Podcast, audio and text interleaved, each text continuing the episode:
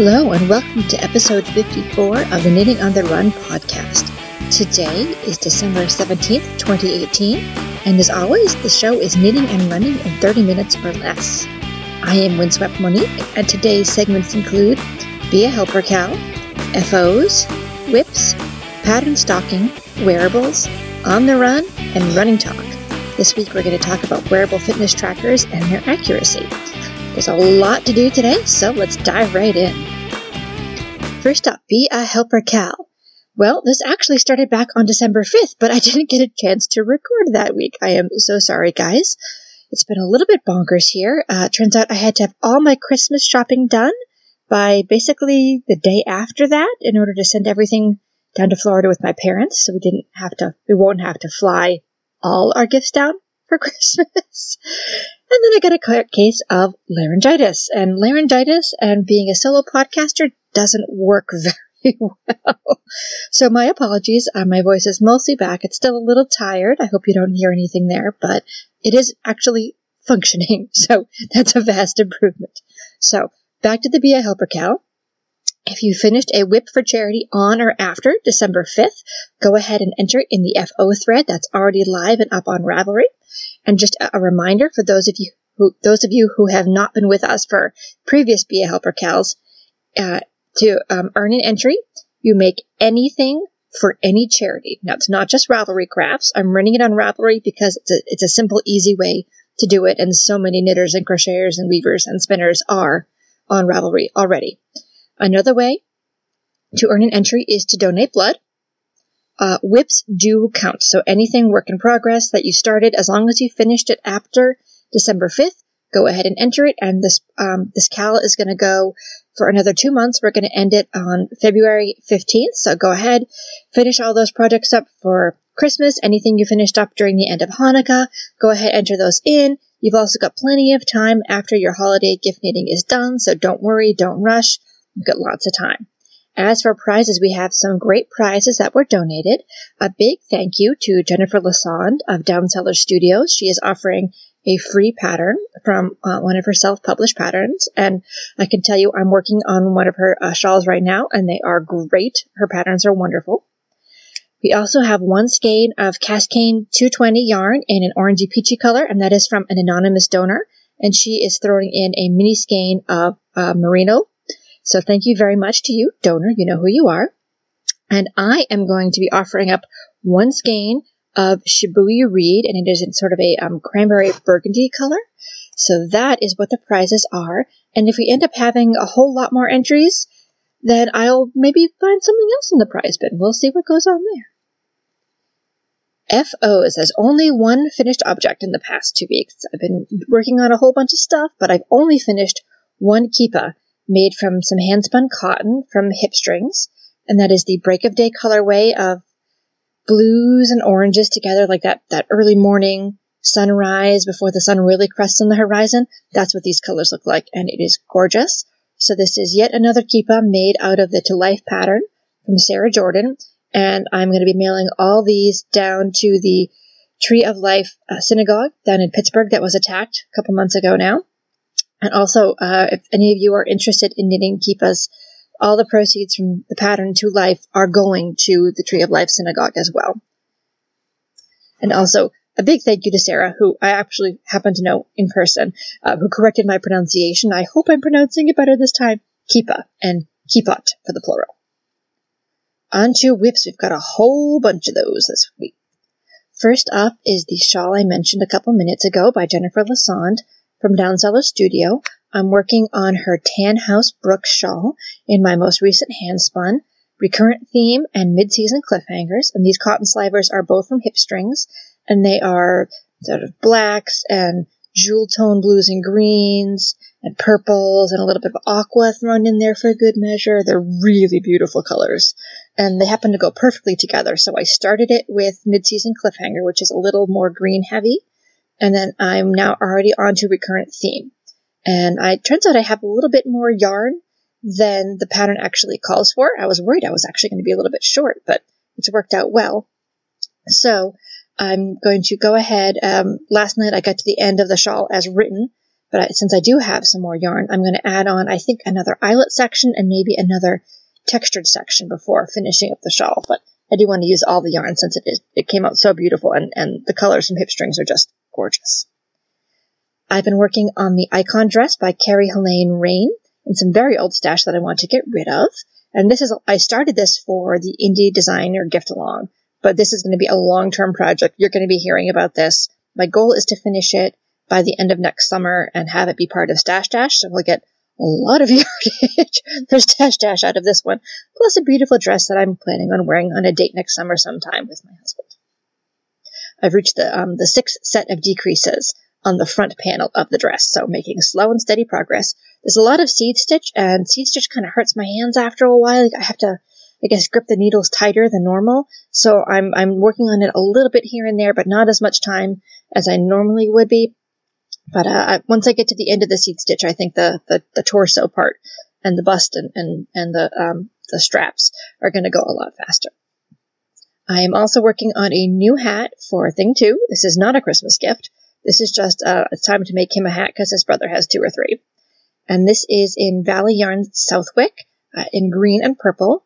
I'm using the green as a contrast ribbed brim, a folded brim. And then um, the purple is a yarn that Thing 2 chose himself when we were down in Bermuda. I stopped into the Black Pearl yarn shop in Hamilton, and he picked that out. So the purple is going to be for the crown of the hat. Purple is currently his favorite color. There's no pattern for this hat. I'm just knitting it to fit his head size with a folded brim so that it will grow along with him. And I just uh, started adding the purple last night. I also did put a few rows onto my Find Your Fade shawl. I am on the second lace section.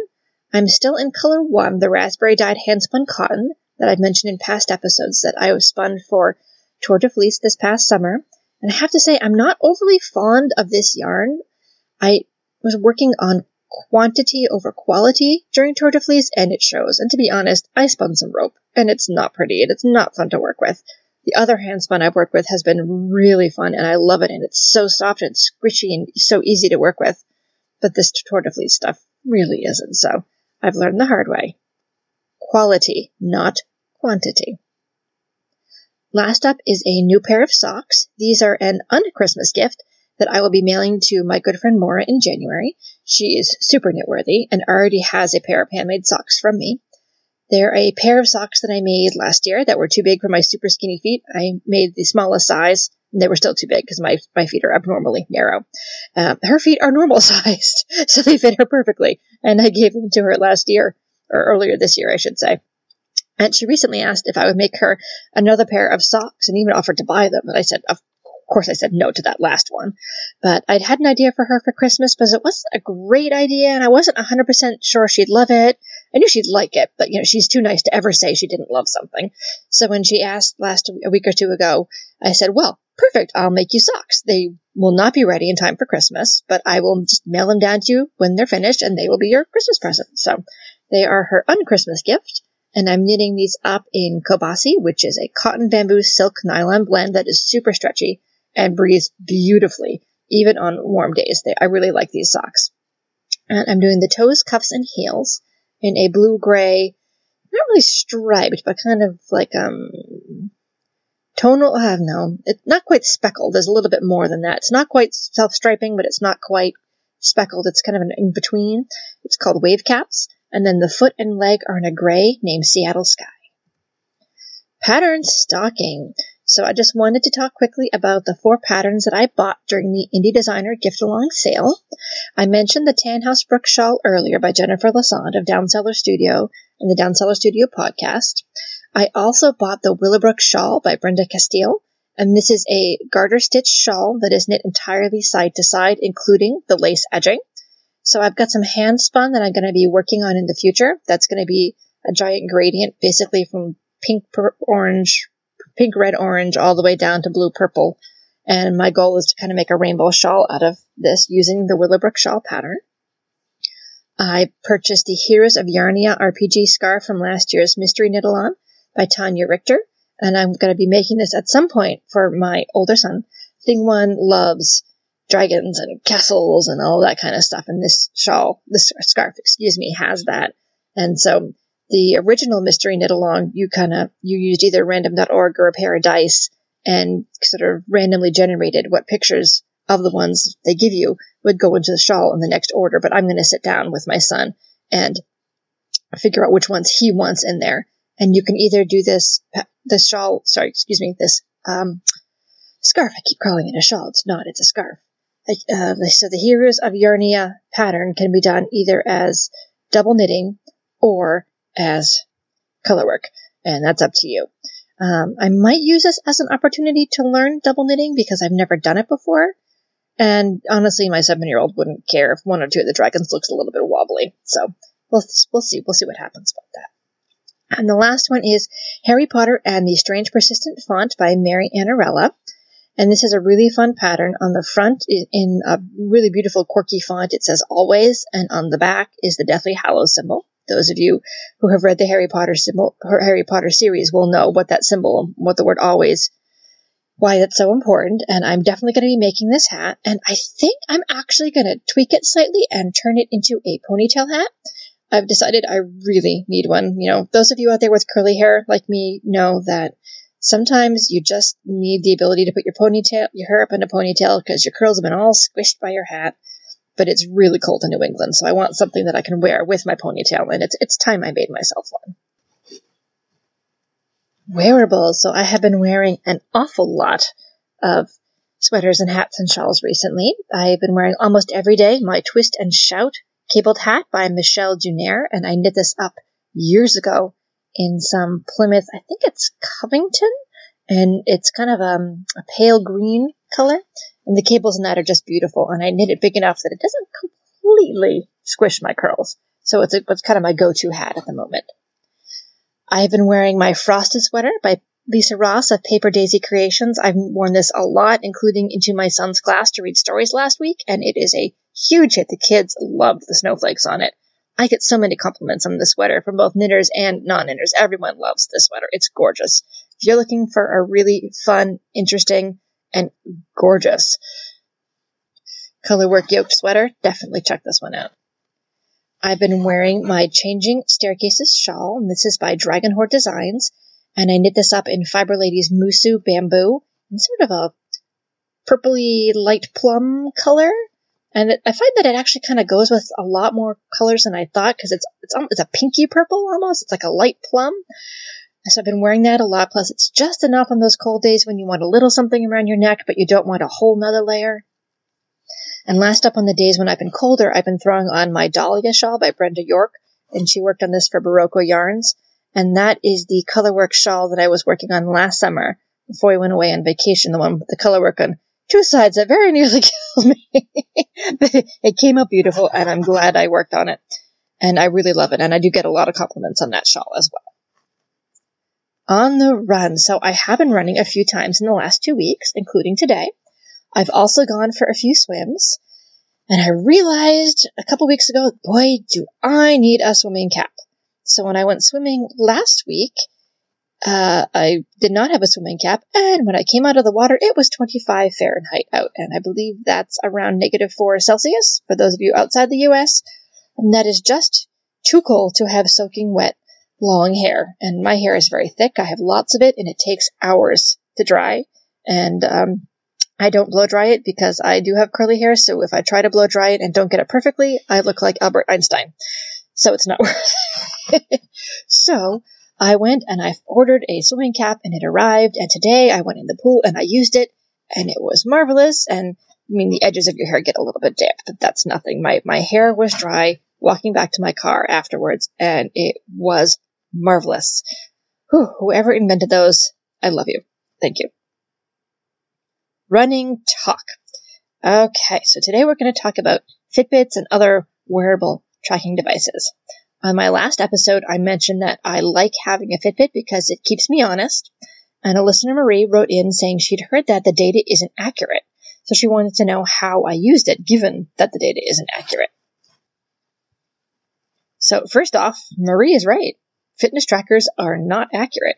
If your Fitbit or Garmin or Apple Watch or whatever you have says you walked 10,321 steps, I can guarantee you that you didn't. It's either a little over or a little under, or depending on how you use it, it could be way over or way under. Your heart rate is also likely not accurate, nor is the exact distance you walked unless your GPS is turned on, and even there can be issues.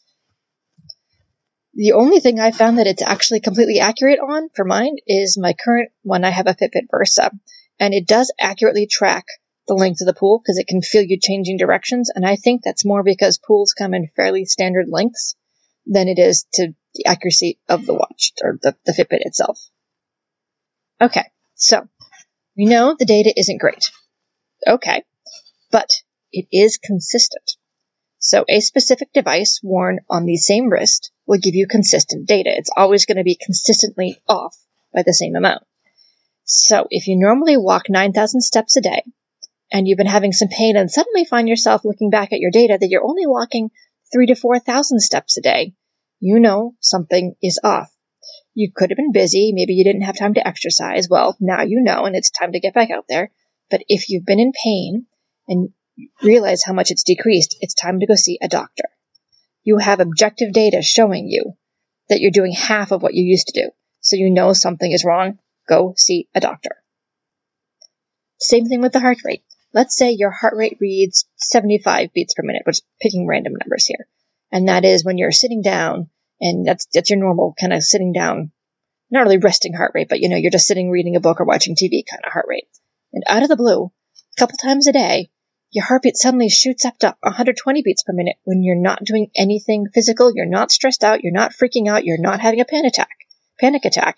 Your heartbeat just shoots up out of nowhere. Okay.